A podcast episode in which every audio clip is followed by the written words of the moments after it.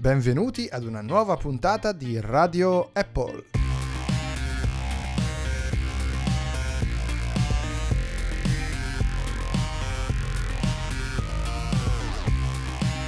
Oggi parleremo delle indiscrezioni sul riconoscimento facciale integrato sul dispositivo domestico di Apple e poi delle strategie di aggiornamento di iPhone e ancora di tre personaggi, Jeff Bezos, Tony Fadell e Elon Musk, per sentire quello che hanno detto alla Code Conference e per parlare del fatto che Tony Fadell ha lasciato Nest. Chiuderemo con le possibili novità per la WWC che sarà una WWDC software.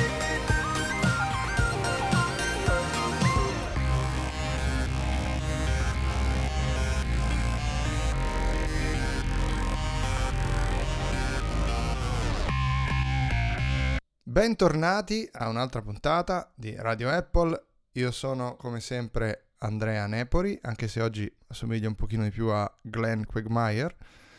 Vero Lorenzo? Con me c'è ovviamente Lorenzo Paletti. Mi ha visto prima su Skype, mi ha visto in faccia. Perché hai ricevuto una ordinanza restrittiva a causa delle tue, della, della tua mania uh, verso le donne? No, non riesco a parlare no, in italiano no. oggi, evidentemente. È mattina, perché di solito registriamo di pomeriggio, qui cioè un sabato mattina è un'eccezione. Hai una voce cavernosa dopo le, le, le tue, la tua nottata. Scorribande. La verità, che ora sei rientrato? Alle 5. Non so... No, sono tipo... Ieri sera ho preparato dei pomodori ripieni per il pranzo di oggi. Questo ti dà un'idea della, delle scorribande ah, che, notturne. che seratona, eh. Niente, no, sono Glenn Quagmire ehm, per la faccia, perché ho una faccia gonfissima, perché sono reduce da un'operazione dentistica avanzatissima. E, no, semplicemente mi sono fatto togliere i denti del giudizio più un'altra cosetta e quindi ora sono gonfio come un chipmunk. Oh. Però non si sente, in tua difesa, la, tua qualità sonora è ottima. Non, non, è intaccata da, dal deturpamento della mia bocca. Ok, e in realtà sembro anche un po' Bluto Blutarski di Animal House, sai, John Belushi. C'è un po' quella, quella stazza facciale. Vabbè, ma basta parlare, parlare della mia faccia. Eh, parliamo invece del fatto che adesso ci potrete finalmente seguire, dopo ben 20 puntate, su radioapple.com perché abbiamo comprato dominio, fatto sito, eh, stiamo montando le ultime cose, dovremmo andare live abbastanza presto speriamo il prima possibile, eh, impegni permettendo. Quindi ci potrete seguire anche lì. Eh, pubblicheremo le nostre puntate, ma pubblicheremo anche quando capita link, eh, analisi nostre, quel che ci viene voglia di scrivere, insomma, la, la, prendiamo un po' liberamente. E poi ovviamente anche su Twitter, ci siamo, io sono at eh, Andrea Nepori e Lorenzo è at Lorenzo Paletti, ma c'è ora anche finalmente eh, l'account Twitter di Radio, Radio Apple che è at Radio Apple, quindi andate su Twitter, seguiteci, è un ordine ovviamente, non ve lo stiamo chiedendo eh, in maniera cortese. Ma devi usare i, i, Ma, la carota, eh, non il bastone. Se vi iscrivete, ricchi premi e cotillon. hai ragione, hai ragione, però io sono più alla Tony Fadell, di cui parleremo, parleremo fra poco, quindi iscrivetevi! Idioti! No, no, no, no, non era rivolto a voi, ma a Siri, perché sappiamo benissimo che qui se c'è una, un, un, idiota è Siri e, e, e, Lorenzo ora ci dirà che in realtà, Pot- nonostante Siri sia molto idiota allo stato attuale, abbiamo detto la scorsa settimana che si potrebbe preparare a fare un salto di quoziente intellettivo per andare anche a finire dentro un nuovo prodotto che dovrebbe fare concorrenza a Google Home. Ora, c'è un rumor su questo prodotto nuovo in particolare, uscito dopo che abbiamo registrato la scorsa settimana, giusto per fregarci, si parla eh, di una fotocamera presente sul dispositivo domestico per il riconoscimento facciale integrato. Insomma, Lorenzo, spiegaci cos'è questa, questa roba perché francamente ci, ci, spiazza un po' e raccontaci. Allora, partiamo da capo. Eh, la, tutte le grandi aziende del, del mondo dell'elettronica di consumo eh, della Silicon Valley in realtà, oggi si stanno facendo concorrenza nel tentativo di capire come integrare intelligenze artificiali nei loro prodotti eh, piuttosto che come fornire un servizio di intelligenza artificiale che funzioni su qualsiasi tipo di piattaforma. Uh, Amazon è stata la prima e ha battuto sul tempo tutti gli altri lanciando Echo, che è questo uh, cilindro con cassa più altoparlante, che è altoparlante più microfono che uno si mette in casa, che sta in continuo ascolto e che contiene una intelligenza artificiale alla quale si può chiedere, per esempio, di mettere un timer, di impostare un promemoria, di eh, far partire dalla musica. Dopo Amazon si sono messi in coda anche Google che durante eh, l'annuale I.O. Conference ha presentato Google Home, un oggetto sostanzialmente simile a Echo, solo che sfrutta eh, l'intelligenza di Google, il Google Assistant per rispondere alle domande. Questo oggetto dovrebbe arrivare sul mercato entro fine anno e eh, le voci ora vogliono che anche Apple stia preparando qualcosa di simile da lanciare sul mercato verosimilmente sempre entro la fine dell'anno basato su Siri. Eh, durante la WWDC probabilmente vedremo delle nuove API che permetteranno agli sviluppatori di applicazioni per Apple TV, eh, iPhone e iPad di integrare eh, all'interno di, della ricerca vocale di Siri le funzioni delle loro applicazioni. Eh, ma la cosa interessante è che Apple vorrebbe portare questa nuova Siri aperta anche agli sviluppatori di terze parti su un oggetto da casa proprio come Amazon e Google. E l'ultima voce che abbiamo sentito di cui parlavamo la settimana scorsa è che Apple vorrebbe infilare questa roba dentro una nuova generazione di Apple TV dotandola evidentemente di altoparlante e microfono. La news di questa settimana aggiunge che non solo questo dispositivo sarà in grado di riconoscere le persone che gli parlano, gli utenti eh, registrati, ma sarà anche in grado di farlo attraverso il riconoscimento facciale. E sinceramente a me questa sembra una cosa un po' fuori di testa perché richiede eh, un, un oggetto dotato di videocamera.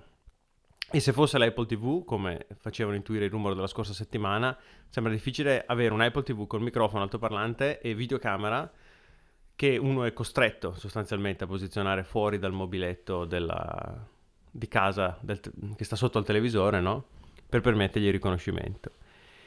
E inoltre sembra quasi superfluo no? inserire il riconoscimento facciale quando hai già le voci, quando hai già uh, acquisito un'azienda come ha fatto Apple, che si chiama, azienda che si chiama Vocal IQ, che è specializzata in riconoscimento vocale in um, discorsi naturali.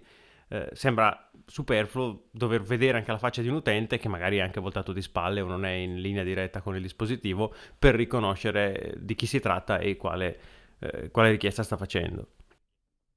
Faccio notare che in inglese eh, la, la, Apple TV e, e, i prodotti analoghi si chiamano set top box. Perché quel, il mobiletto che, che esatto. dicevi tu, se non sbaglio, in inglese si chiama anche set.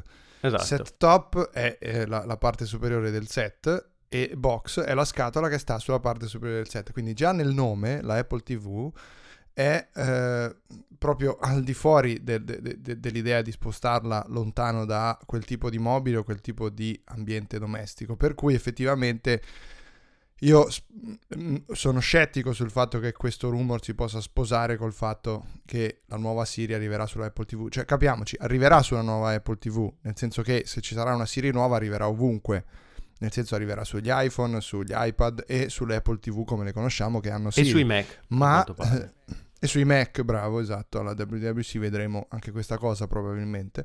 Ma se eh, assistente domestico dovrà essere, ci vorrà qualcosa di diverso, un, un prodotto specifico. Si parlava anche delle, eh, se non sbaglio, delle airport eh, perché c'è stata una, mm, una, carenza generale di airport eh, di recente, quindi si ipotizza che Apple possa aggiornarle a breve e quindi si è collegato questo rumore alla speculazione sul fatto che potrebbero essere le airport ad essere aggiornate per diventare. Ma anche in quel caso non funziona perché una airport non la tieni in cima al mobiletto o al, divan- o, o, o al tavolino da caffè, la metti in un angolo... Eh, abbastanza remoto della casa, solitamente dove c'è la presa del telefono, per cui anche lì non funziona. E poi c'è un altro aspetto, cioè il fatto che noi aspettiamo questo discorso del multiutente eh, con riconoscimento facciale o meno. Lo aspettiamo da tempo in memoria su iPad, ad esempio. E nonostante gli iPad Pro e tutto quanto, non l'abbiamo ancora visto. Però noi ti ricordo che parlavamo del fatto che qui forse ci si prepara a una suddivisione di un iPad OS, no? Questa era sempre la nostra tesi. Non è che magari la WDC WW, WWDC, vero esatto. Lorenzo? Con...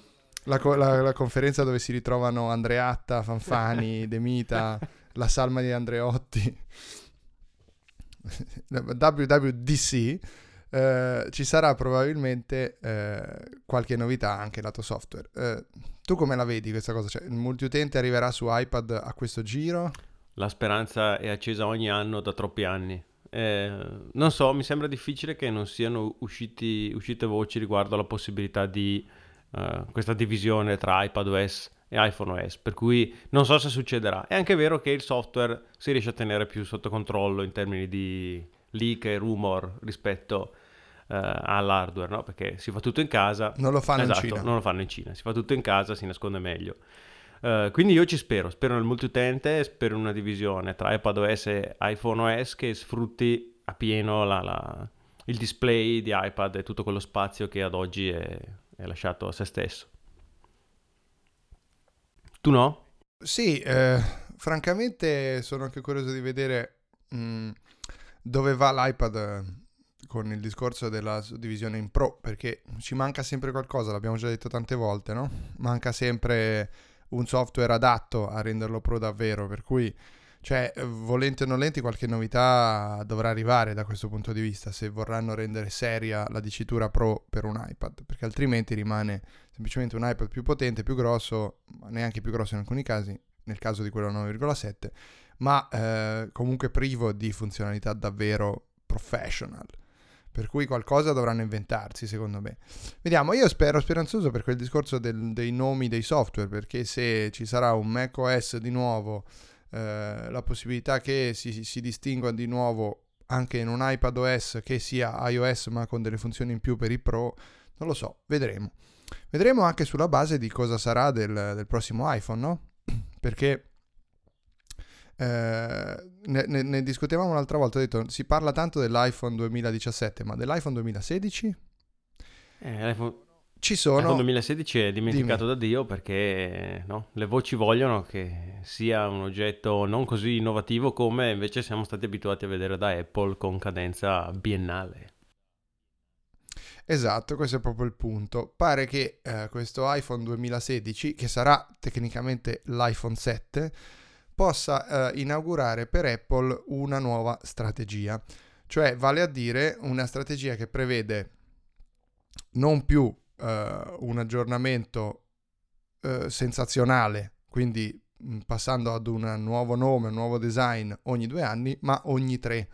Cioè quindi una fase, un po' quello che è successo a Intel con i processori, no? che ha, de- ha deciso, tra l'altro quest'anno, di abbandonare la strategia TikTok, quindi un anno eh, di introduzione di un nuovo fattore e poi ottimizzazione. In questo caso eh, la, eh, Intel è passata alla strategia TikTok con un ulteriore anno di ottimizzazione perché eh, la, la tecnologia è quello che è, non si può andare ancora più a fondo, scendere ancora di nanometri dopo nanometri, a un certo punto eh, si è arrivati ad un limite tecnologico. La ragione potrebbe essere la stessa anche per gli smartphone e per Apple.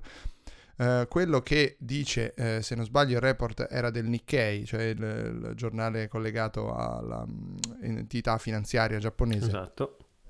Uh, dicono in sostanza che questo nuovo iPhone del 2016 sarà un ulteriore anno di ottimizzazione per la serie 6 e 6S. E invece di avere un 7, e qui sul nome poi ne parleremo, eh, invece di avere un iPhone 7 che, come succedeva di solito, introduce un nuovo fattore di forma, eh, novità relativamente sensazionali da un punto di vista hardware rispetto all'anno precedente, ma comunque un aspetto generale e un'introduzione generale di, eh, che, che consiste in un salto generazionale. In questo caso invece no, un ulteriore anno di perfezionamento ed è probabilmente Uh, l'introduzione di una nuova strategia per Apple, cioè aspettiamoci che poi dopo quest'anno di nuovo si riparta con una strategia triennale perché gli smartphone eh, stanno sempre crescendo meno di quanto succedeva ovviamente qualche anno fa, ma le tecnologie sono quelle che sono ormai, cioè ci si è infilato più o meno di tutto sugli, su, sugli iPhone come sugli altri smartphone ormai. Ci vuole più tempo per riuscire ad introdurre delle tecnologie che siano disruptive, come dicono gli americani. Per cui ecco, questo iPhone 6, mh, mm, scusami, questo iPhone 7 eh, sarà sostanzialmente un 6S ancora aggiornato con delle piccole modifiche di design Eh, si parla ad esempio dello spostamento delle linee dell'antenna nella parte superiore e inferiore del bordo. Eh, ci sono altri rumor sul fatto che a livello hardware possa essere una bomba rispetto a, quello, a questo dell'anno precedente perché eh, sarà un nuovo processore, ci sarà un nuovo comparto fotografico molto importante su cui Apple punterà molto. E potrebbe esserci anche una doppia fotocamera ma solo sul modello più grande. Ci saranno sempre due modelli, 4,7 e eh, 5, aiutami, 5,5 no? pollici. Eh, 4,7 e 5,5, esatto. L'iPhone ci sarà quindi un 7 Plus e poi ci sarà la questione del nome. eh, perché adesso a questo punto se eh, arriva un iPhone 6 SS, ovviamente non si potrà chiamare così per ovvie ragioni storiche, non è il massimo. sì, co- come lo chiamerà Apple? Perché iPhone 7 a questo punto designerebbe un salto generazionale ma qui di salto generazionale non si parla, per cui come si chiamerà? L'ipotesi, che io non amo, lo dico subito, è che possa chiamarsi iPhone Pro o iPhone 6S Pro, o comunque riprendere il, il, il nomignolo Pro da aggiungere al uh, nome principale. Per un anno può anche andare bene, però non so, a me, a me non convince questa idea. A te? Non è questa la soluzione. La soluzione, secondo me, è chiamare questo iPhone iPhone 2016. Fine. iPhone 2016, iPhone 2016 Plus. E questo andrebbe in linea anche con iPhone SE, perché sarebbe iPhone Special Edition 2016, che non ha bisogno di un numero. Sì, anche secondo me. Allora, quindi praticamente arriveranno e, e, e diranno da quest'anno l'iPhone si chiama iPhone e poi per indicarlo avranno, uh, come per i, per i, Mac, l'indicazione del, del, periodo dell'anno in cui eh, arriva in sostanza. Esatto. Per cui iPhone late 2016. Bellissimo, pulitissimo. Anche perché, to- torno a dire che diventa ridicolo secondo me, anche perché questo non è il settimo iPhone. Ha, ha sempre meno senso quel numero messo dopo. no, è vero. Facciamo un conto. Allora c'è il primo iPhone, quindi uno, poi 3G e 3GS, mm-hmm. e siamo a 3 poi 4 e 4S siamo mm-hmm. a 5, 5 e 5S siamo a 6 e 7, sì. e poi siamo arrivati eh, 6 e 6S, esatto. siamo a 9, e i 6... Ehm, scusami, 6, ah, giusto, sì, iPhone 6 e 6 Plus, e poi 6S e 6S Plus siamo a 10, undicesimo iPhone, più il dodicesimo è l'iPhone SE. esatto. Quindi sarebbe, sarebbe già l'iPhone 13. Però è ridicolo. È ridicolo, superata la decina diventa proprio eh, senza alcuna dignità. Anche, no, cioè, voi immaginatevi aprire apple.com e trovare iPhone 14. Non, ha, non è, non, è che, non, non riesco a concepirlo. Si deve chiamare iPhone e basta. Sì, sì, dai, è arrivato il momento. Semplificazione. E um, la, il risultato di questo anno di ulteriore ottimizzazione è questo, che il prossimo anno sarà quello dei grandi cambiamenti e il modello del 2017, che a quel punto di nuovo magari potrà chiamarsi iPhone 2017, eh, integrerà, dicono i, le indiscrezioni, un, eh, uno schermo OLED. Ah, eh sì, ah, perché tra l'altro l'OLED qui lo ritroviamo come indiscrezione dopo che abbiamo saputo che ci sarà uno schermetto OLED anche sui nuovi MacBook Pro, no? Ne abbiamo parlato la scorsa settimana. E non è male questa cosa perché in realtà l'idea di uno schermo OLED touch sui MacBook Pro potrebbe fare da prodromo per l'introduzione della stessa tecnologia più in grande, cioè una, una, una sorta di, um, come si dice, prova su strada, dai, del, della tecnologia. Potrebbe essere interessante questa cosa e se la introducono con un nome specifico e un tipo di idea specifica progettuale dietro questa tecnologia, no, non è detto che questa non possa poi arrivare anche su un nuovo iPhone, perché no? Tra l'altro... Quindi staremo a vedere. No, dicevo che tra l'altro questo dimostra che l'iPhone e l'iPad sono gli aggiornamenti più noiosi che Apple eh, lancerà verosimilmente nei prossimi mesi, perché abbiamo Uh, va bene, sì, un nuovo iPhone, ok, più potente, forse la doppia videocamera. iPad, bisogna vedere se sarà aggiornato, ho dei dubbi. E, e invece abbiamo entro, fine anno, entro fine anno a quanto pare una nuova gamma di portatili più sottili con aggiunto lo schermo LED, un nuovo oggetto da mettere in casa con intelligenza artificiale, eh, forse il nuovo Apple Watch, quindi direi che no, Il telefono Sì, è sì, mm, sì, la sì. cosa più, più- più banale che, che vedremo probabilmente nei prossimi mesi. E a proposito delle novità, non hai citato un prodotto che è la Apple TV e anche in quel caso vedremo se ci saranno novità alla WWC. Intanto c'è qualcuno che ne ha parlato, eh, c'era la COD Conference in questi due giorni passati a inizio giugno, eh, cioè la conferenza di Recode eh, che era quella di All Things Digital. Eh, ve la ricorderete perché è quella dove ci fu la famosa intervista contemporanea a Steve Jobs e Bill Gates sul palco eh, Walt Mossberg e Cara Swisher, eh, soliti organizzatori. C'avevano diversa gente quest'anno, molto interessante, nessuno da parte, nessuno di Apple, c'è da dire. Eh, però fra gli altri insomma c'erano anche eh, Jeff Bezos e eh, Elon Musk. Di Elon Musk parleremo dopo. Ah, e anche Tony Fadell, di entrambi parleremo dopo e adesso invece Lorenzo dici una cosa perché eh, Jeff Bezos ha detto qualcosa sulla... oh, Jeff Bezos, eh, spieghiamo ovviamente il, eh, l'amministratore delegato di eh, Amazon, mh, capo assoluto di Amazon, ha detto qualcosa su eh, Prime TV, cioè il servizio di streaming video di eh, Amazon, sulla Apple TV. Spiegaci. Sì, eh, diciamo innanzitutto cos'è Prime TV, che in alcuni stati, tra cui gli Stati È la, Uniti, è la Amazon Germania, è offre la Germania, caro mio. la Germania, ah, Amazon offre un servizio a pagamento a, ehm, in abbonamento sostanzialmente, dove si paga un tot al mese, all'anno, dovrebbe essere all'anno, no? Ehm, è Prime, È Prime. cioè si Un paga lo stesso all'anno. abbonamento di Prime. Quindi compreso nell'abbonamento di Prime, che qui dovrebbe essere 49, 49 Esatto. euro, c'è anche il servizio Prime TV. Che consiste sostanzialmente in un servizio di streaming video con contenuti di, altri, eh, di altre case produttrici, non so come si dice, di, altri, di altre case, più prodotti esclusivi invece eh, girati e creati direttamente da Amazon. Tra l'altro proprio su Prime arriverà, non so se lo conoscete, Top Gear, no? la famosa serie.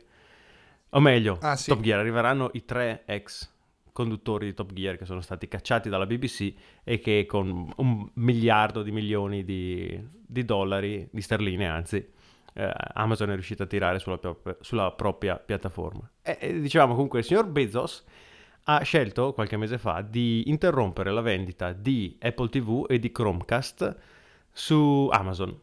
E la sua tesi è semplice, lui dice io non mi faccio concorrenza da solo, quindi vendo su Amazon solo i prodotti, i set-top box come dicevamo prima o simili, che eh, hanno un'applicazione per Prime TV, quindi sui quali uno può comprare in abbonamento il mio servizio e guardarsi le mie serie TV e i miei film. Eh, la- il ragionamento, insomma, secondo me Bezos non ha tutti i torti. E quando Mosberg gli ha chiesto perché Chiariamo, lo fa anche Apple con i suoi Apple Ovviamente. Store, di non vendere cose specifiche che non vuole vendere, cioè non, non vende certamente né il Chromecast né l'Amazon Fire Sì, Stick. sì, non c'è assolutamente niente di male, ovviamente. E, e- Bob Mosberg ha quindi chiesto a Bezos perché non, non ci fosse un'applicazione eh, su Apple TV per Prime TV. E la risposta di Bezos è stata semplice: Prime TV e Apple TV eh, saranno la stessa cosa, saranno compatibili nel momento in cui eh, Apple creerà dei termini accettabili al, al contratto che siamo costretti a sottoscrivere per vendere, per inserire la nostra applicazione sul dispositivo. Probabilmente Bezos si riferisce al fatto che gli sviluppatori che creano eh, applicazioni a pagamento o con contenuti acquistabili in app su eh, App Store devono pagare una fetta non indifferente del 30% eh, ad Apple su qualsiasi cosa venga venduta tramite eh, App Store. Quindi quello che succede è che giustamente Bezos dice se io faccio, ti faccio sottoscrivere l'abbonamento da 50 euro anno tramite Apple TV, devo dare il 30% di questi 50 euro ad Apple e questo a me non va bene.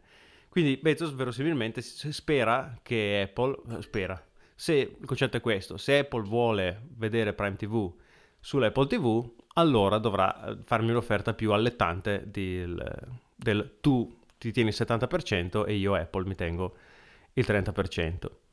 E non è la prima volta che sentiamo lamentele di questo tipo per la fetta richiesta da Apple su App Store. Per esempio, il caso famoso quello di Spotify che lamentava il fatto che eh, Apple Music avesse una concorrenza sleale rispetto a Spotify perché entrambi eh, i servizi premium di eh, Apple Music e di Spotify costano 10 euro, la differenza è che i 10 euro di Apple Music vanno diretti in tasca Apple, mentre i 10 euro di Spotify finiscono per 7 euro in tasca Spotify e per 3 euro in tasca ad Apple. Secondo me Bezos vive felicemente senza avere Prime TV su Apple TV, non lo vedo particolarmente preso. Sono convinto che Apple non offrirà sconti speciali ad Amazon per, per vendere No, so, soprattutto se è vero quello che si dice sul fatto che anche Apple stia lavorando a un suo servizio specifico, no? Con serie TV girate eh, direttamente, contenuti creati apposta per la Apple TV, per cui insomma sarebbe uno scopo. Ah, ecco, ecco. Notizia di questa settimana, Apple avrebbe pensato negli scorsi mesi di acquistare HBO. Ah, questa non la sapevo. Di acquistare Time Warner avrebbe considerato anche l'acquisizione di HBO. Cioè già il fatto che ci pensi. Ah no? sì, di Time Warner, sì, di Time Warner l'avevo sentito. Beh, perché eh, allora gli serve un grimaldello per entrare nel mercato dei diritti televisivi che li sta ammazzando, non stanno riuscendo a fare quello che hanno fatto con i diritti musicali. Ed è effettivamente un mercato di merda, perdonatemi il francesismo, perché eh, se si pensa soltanto al modo in cui vengono gestiti i limiti geografici dei diritti televisivi è follia. È, è follia totale. Io ho un Amazon Fire Stick, uh, stick, e lo uso qui con un altro account che ho dovuto fare uh, tedesco perché altrimenti questo si sovrapponeva nei limiti del video uh, al mio account italiano. Quindi avrei avuto i limiti italiani e ovviamente non avrei potuto farlo perché Amazon Prime TV non c'è in, in Germania. Quindi ah, mettendo la Germania come ehm, paese di riferimento del mio account, a quel punto non ho accesso a uh, Kindle Store italiano dove invece voglio continuare ad avere accesso. Quindi ho dovuto fare due account separati su consiglio del, del stesso uh, servizio clienti di Amazon che francamente è davvero folle. Che io non possa scegliere eh, in maniera granulare come gestire la mia situazione geografica e soprattutto che in Europa principalmente, ora posso capire fra Stati Uniti ed Europa, ma in Europa, nell'Europa Unita non si ha un mercato unico dei diritti digitali. Questa è follia, cioè l'Unione Europea ci sta pensando già da tempo, le commissioni ci lavorano, ma no, non ci si arriva. Ci è voluto otto anni per il roaming, fra un po' figuriamoci per una cosa di questo tipo quanto ci vorrà. Vabbè, in ogni caso... Eh... Eh, una, una, cosa che ci tengo a dire, eh, ricordiamoci che il, sembra assurdo pensare a Apple che compra HBO, no? i uh-huh. produttori tra gli altri di Game of Thrones, come probabilmente li conoscete, ma ricordiamo che Apple ha tutti i soldi che vuole per comprare qualsiasi cosa voglia. Eh sì. Ha una, una, cassa di cash talmente ampia che ne, mi viene da dire che praticamente nessuna acquisizione è, è da escludere a priori. No, poi ci sono ovviamente problemi culturali nelle acquisizioni, nel senso che bisogna sempre ragionare sul fatto che stai acquisendo un'entità di un certo tipo e tutti i meccanismi di internalizzazione dell'acquisizione sono molto difficili e Apple di solito non fa questo tipo di acquisizioni se non giustificandole come nel caso di Beats con il fatto che ci sono degli interessi diretti e eh, di integrazione del prodotto eh, abbastanza rilevanti. Comunque in realtà ehm, Jeff Bezos non è stato l'unico ospite della Code Conference, no? C'erano, come abbiamo detto, anche Elon Musk e Tony Fadell. E molto brevemente, perché eh, citiamo Tony Fadell? Intanto dico, chi è Tony Fadell? Tony Fadell è eh, colui che, insieme a Steve Jobs, insieme a John Rubinstein e ad altri, eh, nel, all'inizio degli anni 2000 ha fondamentalmente creato l'iPod. E mh, mm, gli si dà il nome di eh, father of the iPod, perché è davvero la figura chiave che all'interno di Apple in quegli anni ha contribuito alla creazione di uno dei prodotti di maggiore successo uh, di Cupertino. Dopo aver lasciato Apple già mh, quasi, quando era? Nel 2008-2009, insomma, molti anni fa. Sì, era poco eh, dopo iPhone. Si dice per divergen- divergenze con Scott Forstall, tra l'altro. Eh, Tony Fadell è arrivato, ha varie, non ha fatto nulla per un po', poi ha fondato nel 2010 o 2011 Nest, la conoscerete, eh, l'azienda che crea eh, smart device per, per, la casa, a partire dal Nest, il termostato intelligente eh, che fu un grande successo. E Nest era stata acquisita nel 2014 da Google. Poi con la, eh, con la diciamo, scissione in, Am- eh, in Alphabet eh, come compagnia ombrello eh, sotto cui ci sono Google ed altre, Nest era passata a far parte delle altre. Quindi diciamo è una controllata di Alphabet in questo momento. Perché ne parliamo? Perché Tony Fadell ieri ha annunciato il suo addio. Tra l'altro poco dopo un'intervista alla Code Conference qui non ha detto nulla di tutto questo ma ha parlato, se non sbaglio, dei, dei suoi go-kart elettrici nella Active Motor. Sì, ora si mette a fare go-kart elettrici. Lascia Nest dopo mesi eh, di burrasca perché ehm, già alla fine del 2015, dice lui tra l'altro in un suo post di addio, c'era l'idea di iniziare a uh, gestire una transizione verso un nuovo CEO. Um, ehm, tutta questa faccenda è stata montata ora mh, pubblicamente come una sua decisione personale di lasciare eh, Nest, I, rimarrà come special advisor a, per Larry Page, cioè capo supremo insieme a Sergey Brin eh, di Alphabet e in realtà si sa abbastanza bene che all'interno di Nest c'era parecchia amaretta, perché Tony Fadella ha il problema, come tanti altri che arrivavano da Apple e, e sono stati, uh, diciamo, dei pupilli di Steve Jobs, ha il problema di applicare il metodo Jobs. Uh, purtroppo non avendone probabilmente la visione o il genio assoluto, nel senso che di Steve Jobs questi avevano preso soltanto l'idea che bisogna, bisogna essere eh, necessariamente cattivi e eh, asociali e stronzi, fondamentalmente la parola giusta è stronzi, con i dipendenti per spingerli oltre i loro limiti. Eh, questo Fadella l'ha proprio anche scritto eh, in maniera definendo con un eufemismo questo suo comportamento che in realtà poi è venuto fuori all'interno di Nesta aveva fatto sciagatti come si dice dalle mie parti non so se si dice non ho idea di cosa significa caso, ah, Sciagatto, sì, è un, è un, po' un toscanismo, uh, vuol dire che, che ha, ha, avuto l'effetto delle cavallette sostanzialmente su una coltivazione, oh. uh, perché ha avuto l'effetto della grandine. Mm. No, in realtà eh, il problema era che Fadel, mh, mm, con questo suo comportamento, ha eh, alienato parecchie persone, eh, compreso anche eh, il fondatore di Dropcam, che è un'azienda che fa una famosa videocamera eh, col, eh, connessa, che era stata acquisita da Nest post acquisizione di Google e praticamente è quella che ha mandato avanti i conti dell'azienda p- per un paio d'anni ultimamente, per cui da una parte c'è questo suo comportamento che eh, jobsiano, diciamo così, senza il genio di Jobs a giustificarlo, eh, dall'altro il fatto che da Alphabet abbiano cominciato a tirare un po' la cinghia, soprattutto sulle controllate, eh, richiedendo un minimo di responsabilità fiscale in più rispetto al passato. E anche questa cosa pare che a Fadel non sia molto andata a genio. C'è questa famosa citazione che lui non ha mai contestato ed do- praticamente c'era questo incontro con tutta la gente di Google eh, e di Alphabet. Si parlava di varie mm, robe strategiche e lui ne, si alzò e se ne andò dalla riunione eh, con l'espressione fuck being googly. Vaffanculo a essere alla Google. Non me ne frega niente, faccio le cose a modo mio. Evidentemente è durato per un po' e poi fine. Ehm, quello che avrebbero avuto certi dipendenti, a quanto si legge su Hacker News e su altre fonti, è che più che eh, concedergli un, ehm, diciamo così, una sorta di dimissioni dolci, lo si licenziasse pubblicamente per fargliela pagare di quanto aveva fatto passare a tutti i suoi dipendenti. Beh, comunque a dimostrazione che a essere Steve Jobs, senza essere davvero Steve Jobs, non, non, non si arriva da nessuna parte. Ma Seconda ce n'è un'altra. vittima del jobsismo dopo Forstal, stai forse dicendo.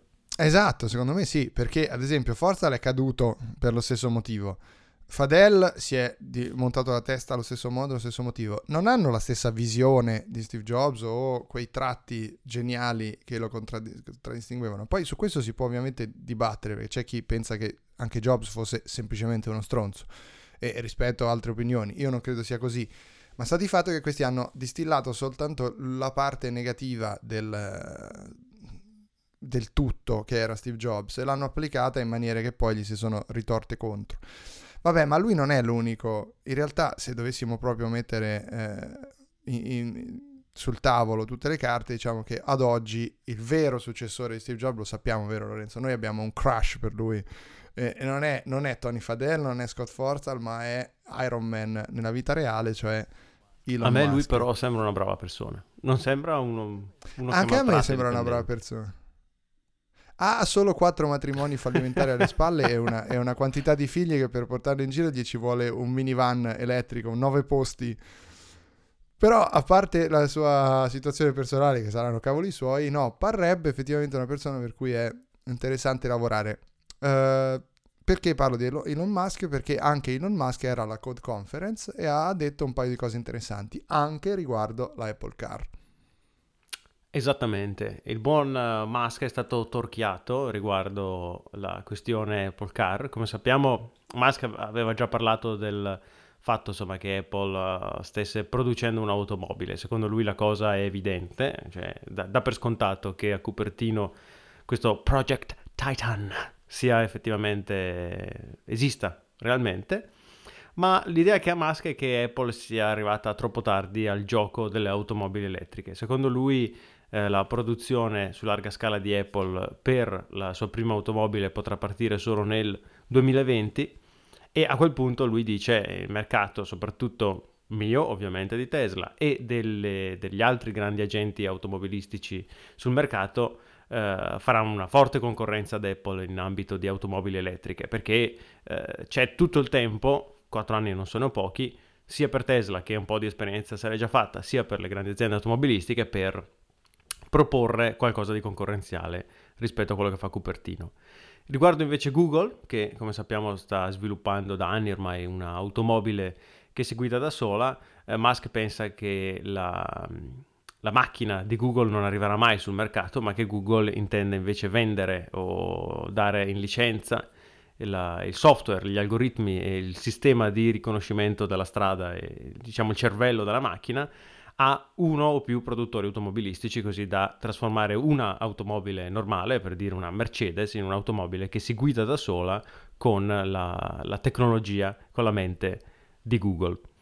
Eh, tra l'altro ci tengo a dire che eh, Tesla è on tour, cioè c'è questo uh, baracchino di Tesla che gira l'Italia e l'Europa per, per mettere alla prova delle automobili di Tesla e guarda caso questo mese è proprio a Brescia qui a due passi da casa e quindi ho già eseguito richiesta per poter fare un giro sulla Model S. Ma te la fanno proprio provare? Te la fanno, è un test drive. Uh, ho fatto richiesta ieri e c'è scritto che mi chiamerà un... Mi hanno detto che chiamerà un rappresentante per fissare la data. Non è ancora cominciato perché c'è già giù il, è già stato posizionato la struttura, ma uh, le, le, i test drive cominciano il 7 giugno e proseguono fino all'1 luglio. Eh. Sì, un mese praticamente. Cioè, per un mese stanno a Brescia? Esatto. Ah, però. Not bad. Eh beh, c'è la pila, c'è il cash, imprenditori, gente che vuole spendere. Ah, è un, è un punto strategico, è vero. esatto. Ci avete le fabbrichette. E, e, tra l'altro però Elon Musk non ha detto solo questo, no? Perché eh, il buon eh, Joshua Topolsky, che forse ve lo ricorderete, fondatore di uh, The Verge, famoso giornalista tecnologico statunitense, eh, gli ha fatto una domanda. E gli ha fatto una domanda che se non fosse stato Joshua Topolsky gli avremmo tutti riso in faccia, gli avremmo dato del nerd clamorosamente. Ma in realtà Joshua Topolsky è un nerd che si può permettere di fare questo tipo di domande. Insomma, gli ha chiesto a Elon Musk, tra l'altro mettendolo in una situazione, due nerd a confronto. Elon Musk ha cominciato a pensare con una faccia sognante. Insomma, la domanda era, secondo lei, caro dottor Musk, Viviamo in una simulazione alla Matrix per capirci, perché eh, quello che abbiamo visto è che ci può essere un'evoluzione tecnologica che ci porti a rendere fondamentalmente indistinguibile la vita reale da una simulazione, dando il giusto tempo alla potenza del computing, eh, ci sono insomma le, le indicazioni sono que- queste, si può arrivare a quello nei prossimi boh, 20-30 anni forse, quindi può darsi che noi siamo già un esperimento di quel tipo. Tra l'altro c'è uh, Ready Player One, Player One, che è un famoso libro di Ernest Klein di qualche anno fa, di cui ora, uh, verrà fuori fra poco il film di Spielberg, che si basa proprio su questo concetto. Una simulazione lì si chiama Oasis, uh, Oasis e um, è una simulazione che è indistinguibile dalla vita reale, tanto indistinguibile e tanto più eh, appagante della vita reale che mh, tantissime persone decidono di vivere lì dentro piuttosto che vivere al di fuori. Vabbè, insomma, questa era la domanda e eh, cosa ha risposto Elon Musk? Beh, Musk ha risposto dicendo, uh, vent'anni fa avevamo Pong, oggi abbiamo realtà virtuale e realtà aumentata, che sono ai primi passi, ma li abbiamo e in vent'anni è un grande passo avanti.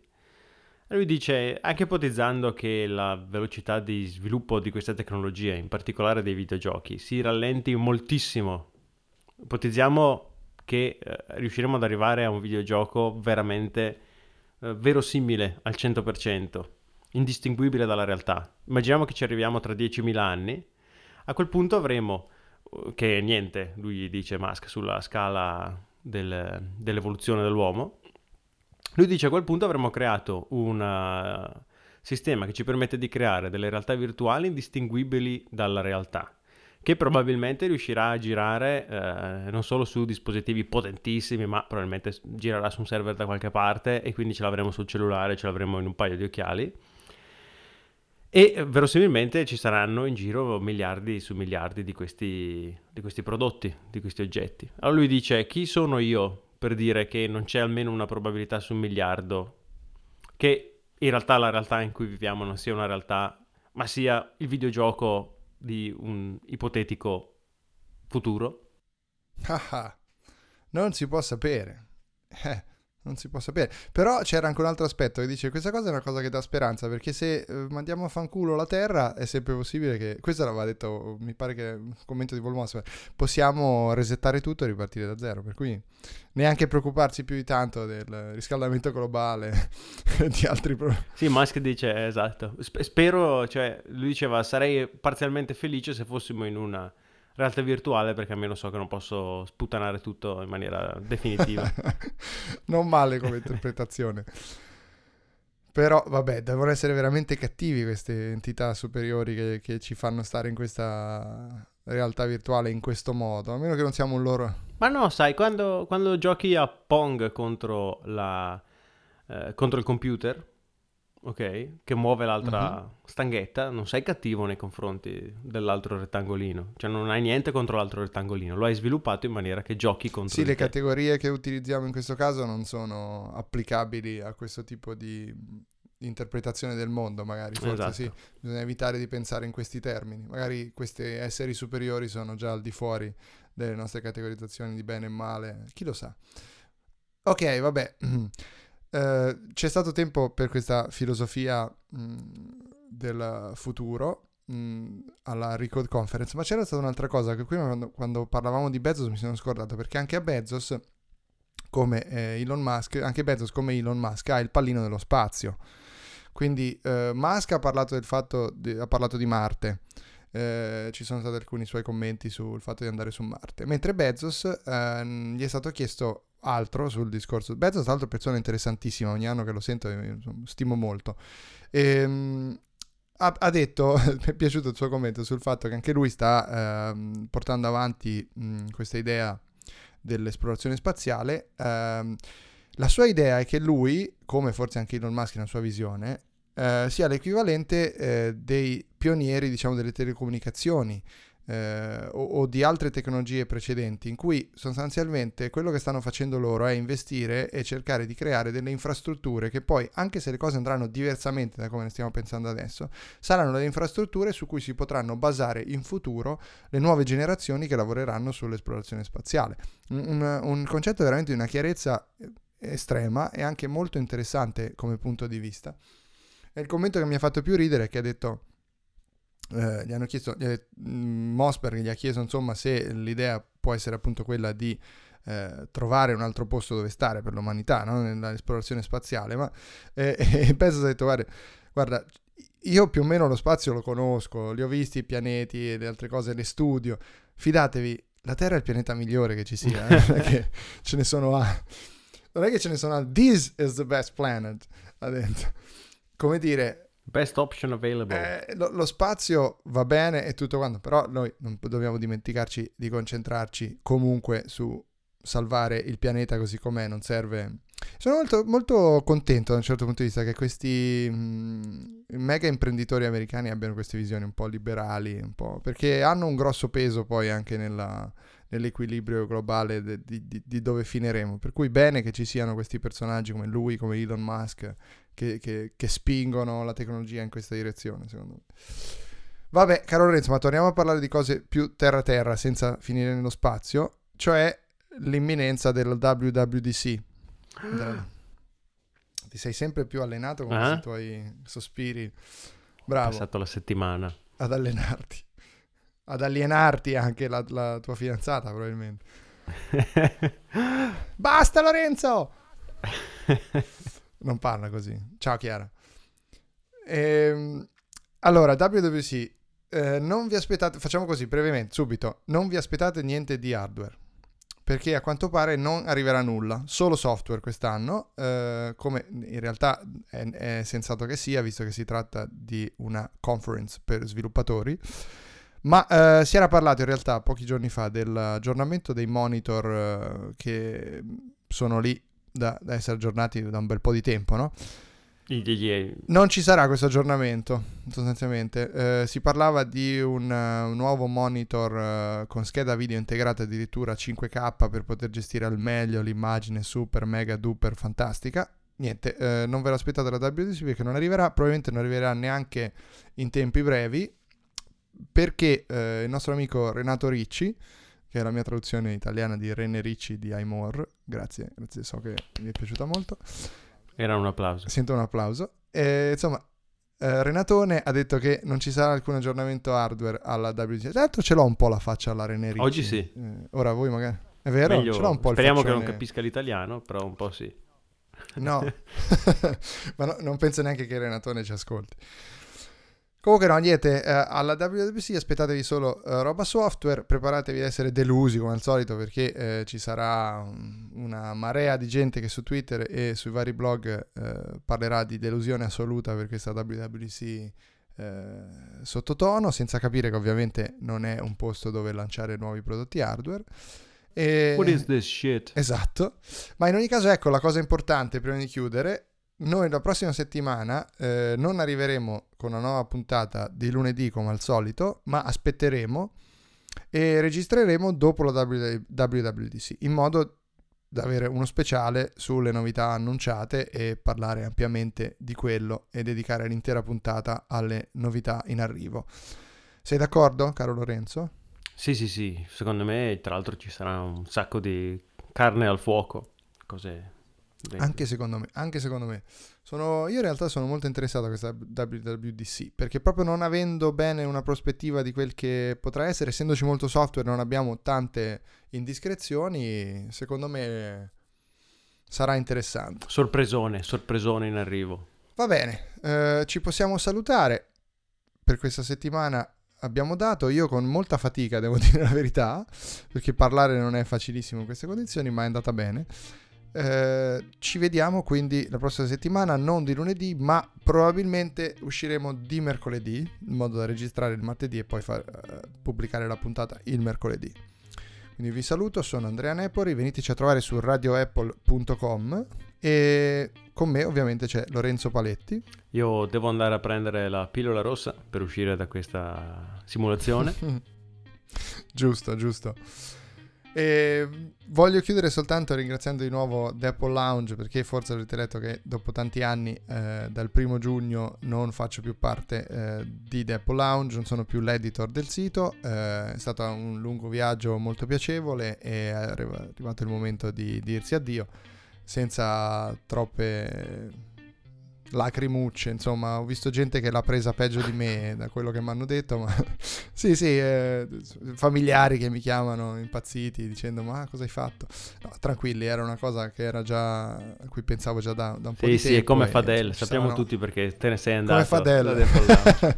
perché, perché vi alienavo tutti quanti, vi urlavo, mi trasformavo in Camillo con la K e vi forzavo a, a- a usare le igone. Va bene, vi saluto e vi saluta anche eh, il caro Lorenzo. Saluta, forza, saluta! Che non è vero, non è... Ciao, Diglielo ciao, che non è vero, diglielo che non è vero che ti ti tratto prego. male. Lascia stare, lascia stare la mia famiglia. So dove abiti. Ciao a tutti, alla prossima settimana con lo speciale WWDC. Ciao, alla prossima.